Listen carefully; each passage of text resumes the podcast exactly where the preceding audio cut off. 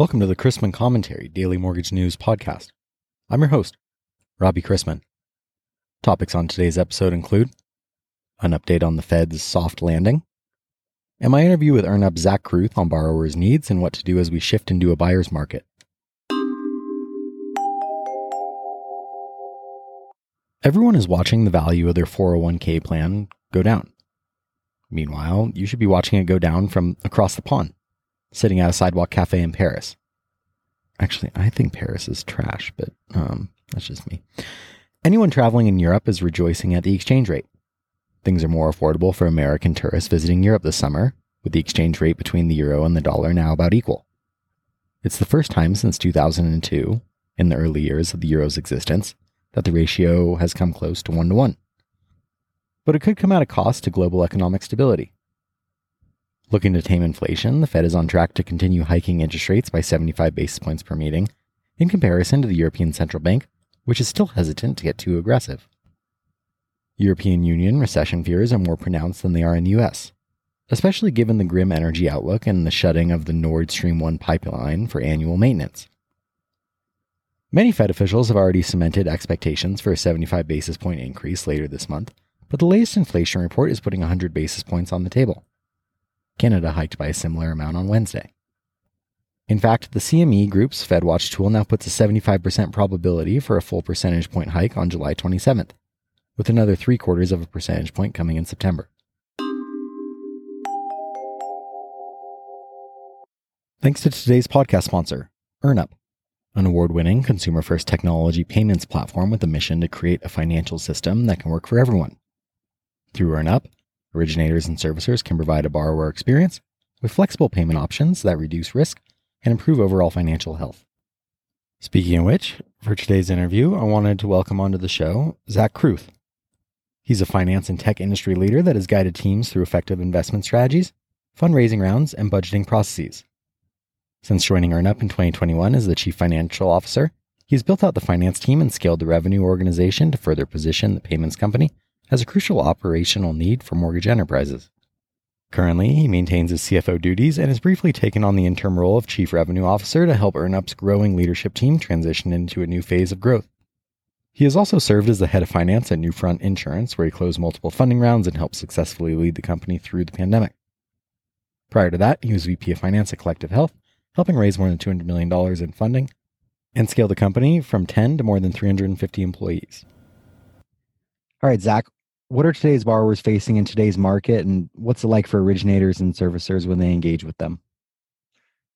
Yeah well the, as we all know the market has been changing pretty dramatically over the past few months and uh, everyone's facing the same thing rising interest rates uh, inflation uh, and shrinking home value. So buyers are getting uh, less house for the same amount of money. On the flip side you know originators and servicers are being squeezed you know, they are feeling pressure to shrink their operations and uh, find new ways to be efficient with the folks that they do have.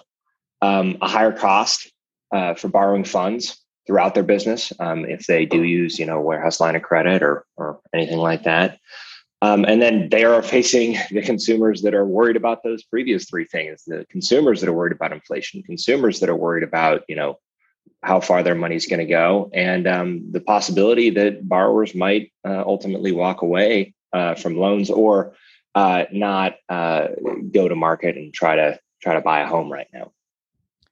Yeah, it's amazing how purchase power has evaporated over the last several months, and that's not really to speak anything of inflation. It's it's just on on interest rates, really. So how how has this current economic situation affected originators and lenders and kind of what what risks are they facing? Yeah i think it i think it feels very unstable. Um, you know hit the nail on the head. The market's changing. Um, you know we've been through a period of i would say you know volatility since the beginning of 2020 uh, going into covid living through covid and then uh, wherever we are now. And um, there's a large need now for originators to understand risk and how to mitigate it. Um, because the borrowers are feeling shaky, because the borrowers might default, um, because borrowers need help, uh, originators and servicers uh, need to be thoughtful about how to meet borrowers where they are. Um, they need to be managing, particularly for originators, that kind of post close experience better because borrowers are paying a lot of attention to um, the originators that do it well and the ones that don't. Um, we think uh, that many uh, issues can be supported with a better tech stack. You know, you can evaluate processes better, you can track ROI, and um, if you put the right tools in place, you can really focus on customer experience and satisfaction. You know, I had an interview last week where a, a big takeaway from me was the interviewee said, relationship is always going to beat rate in this environment. And so I, I would ask you, what can originators and lenders do not only to protect those relationships with the borrowers, but also to invest in the future? Yeah, well, I, will stay on that kind of tech stack point for a minute here. Um, and let's just look at the post close process. It's just a little microcosm of how a borrower might feel uh, when they originate uh, a loan. Um, you know, a lot of originators put a lot of effort uh, into making the borrower feel loved right up to that moment of close. And then uh, immediately after close, the borrower has an experience that, let's just say, for many originators um, uh, and servicers, it, it's less than ideal. Um, maybe the loan gets sold, maybe they switch out a servicer, they go to a sub servicer the borrower doesn't know where to send their money and they uh, they send the check to the wrong place or they they find out that you know though they closed with loanDepot they don't know who Cenlar is and i you know can't speak to the relationship there but they they don't know where they need to send their money next. And they wind up with a kind of a iffy customer experience um, there are onboarding delays, there are late payments, there are first payment defaults. Um, and most originators can't really track these customer interactions after close. Um, and we think that you know with a better uh, set of tools, uh, originators can provide a better experience for the customer. Right, uh, the customer can feel like they've got uh, care; they are getting taken care of by the originator, um, and uh, there are opportunities throughout then for the borrower to stay familiar with the originator that helped them originate the loan in the first place. So, you know, to kind of sum up, you take care of the borrower after close. The borrower knows who you are, the borrower likes you, and they come back to you for all their finance, refinance, next home needs. Um, and I, you know, our belief is that over time, what we're going to see is the originators that do this the best, that take care of borrowers in the post close period, particularly those first few months post close where there was the most change for the borrower. Um, not to mention the fact they probably just bought a house and could could use their their payments to be their payment process to be simple and smooth. Um, uh, we think those that can differentiate there are going to be the best position to succeed in this environment and going forward. There's obviously different business models out there, whether you're a, a portfolio lender or a, a broker. Mm-hmm. But how can originators and lenders invest in a long term partnership with borrowers? Because the, that relationship is becoming more and more important.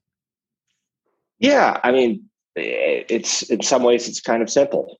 You know, create less stress in the borrower experience by reducing complexities around you know where and how to make mortgage payments post close. Enhance the communications and listen to the needs that come back from borrowers, and then you know if you if you do that improving your you're helping the borrower improve their own financial health so they have access to the best financial services out there and they'll trust your brand. Um, you know i think that's that's kind of the three simplest ways that a originator or a lender could be investing in their relationships with their borrowers yeah so when it comes to building trust and and securing a relationship that lasts what are some ways that originators and lenders can better engage with borrowers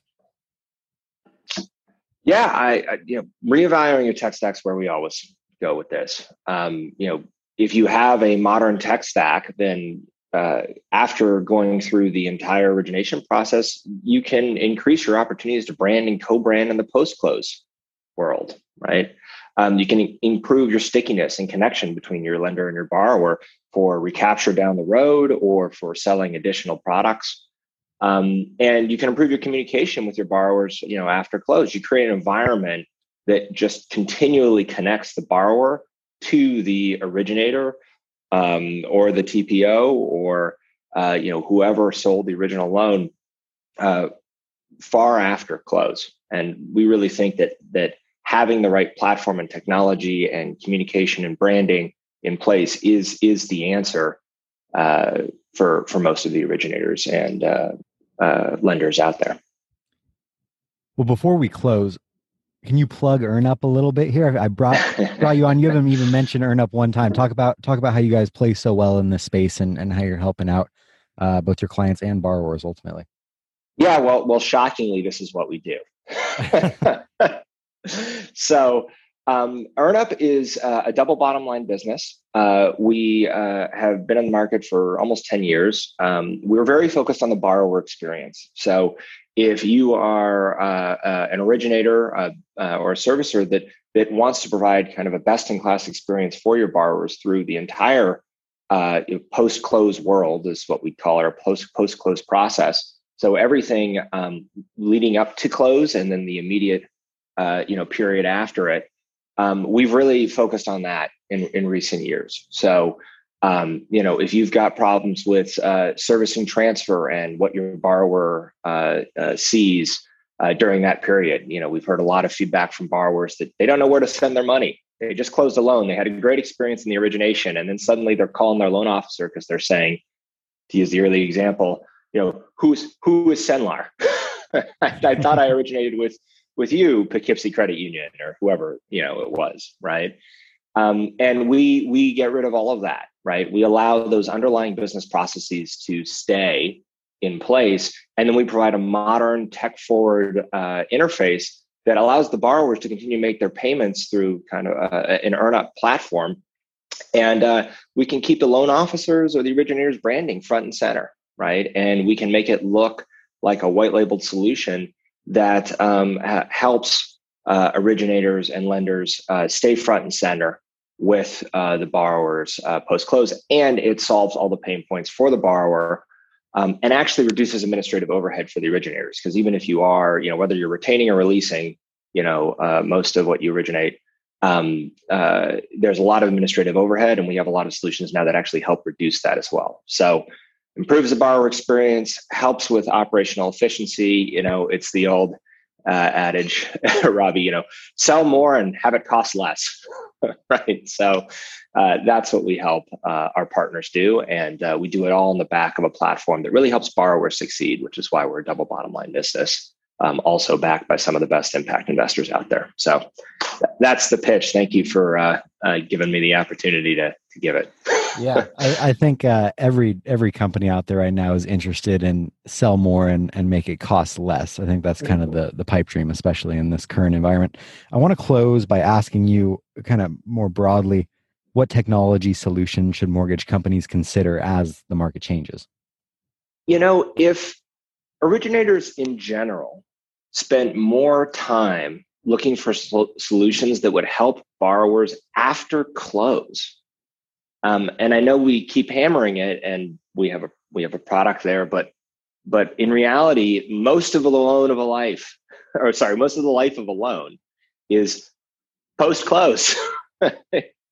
and that experience, uh, you know, borrowers judge the entire origination experience by what happens after the day of close. And so leaning into that conversation with the borrower, that experience with the borrower is an important um, an important investment for the entire ecosystem be making, not just originators. More collaboration between originators, borrowers, and servicers would be good for everyone.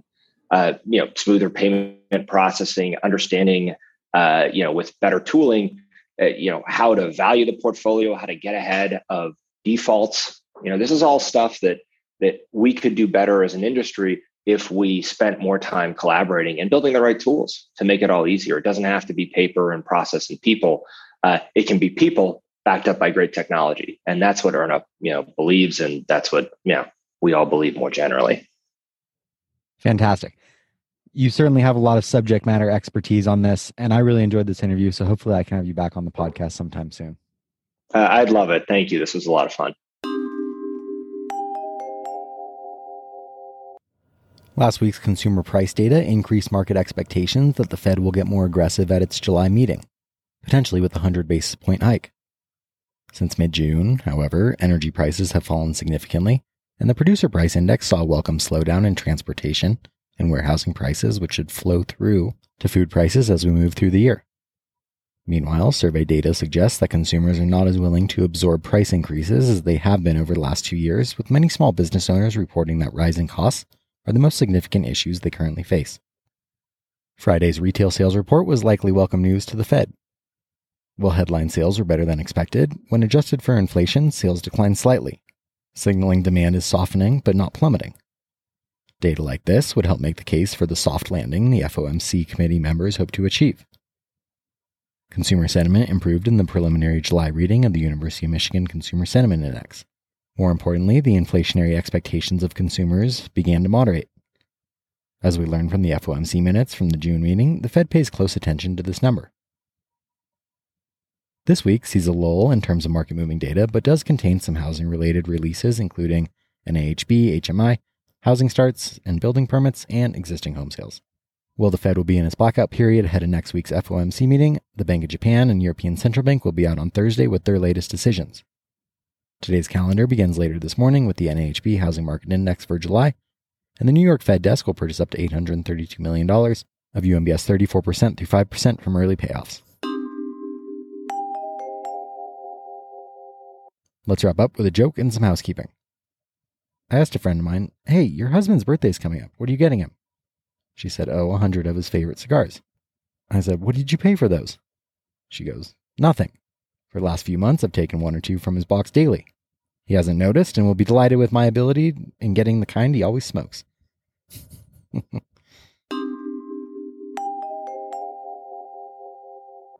Thanks again to today's podcast sponsor, EarnUp.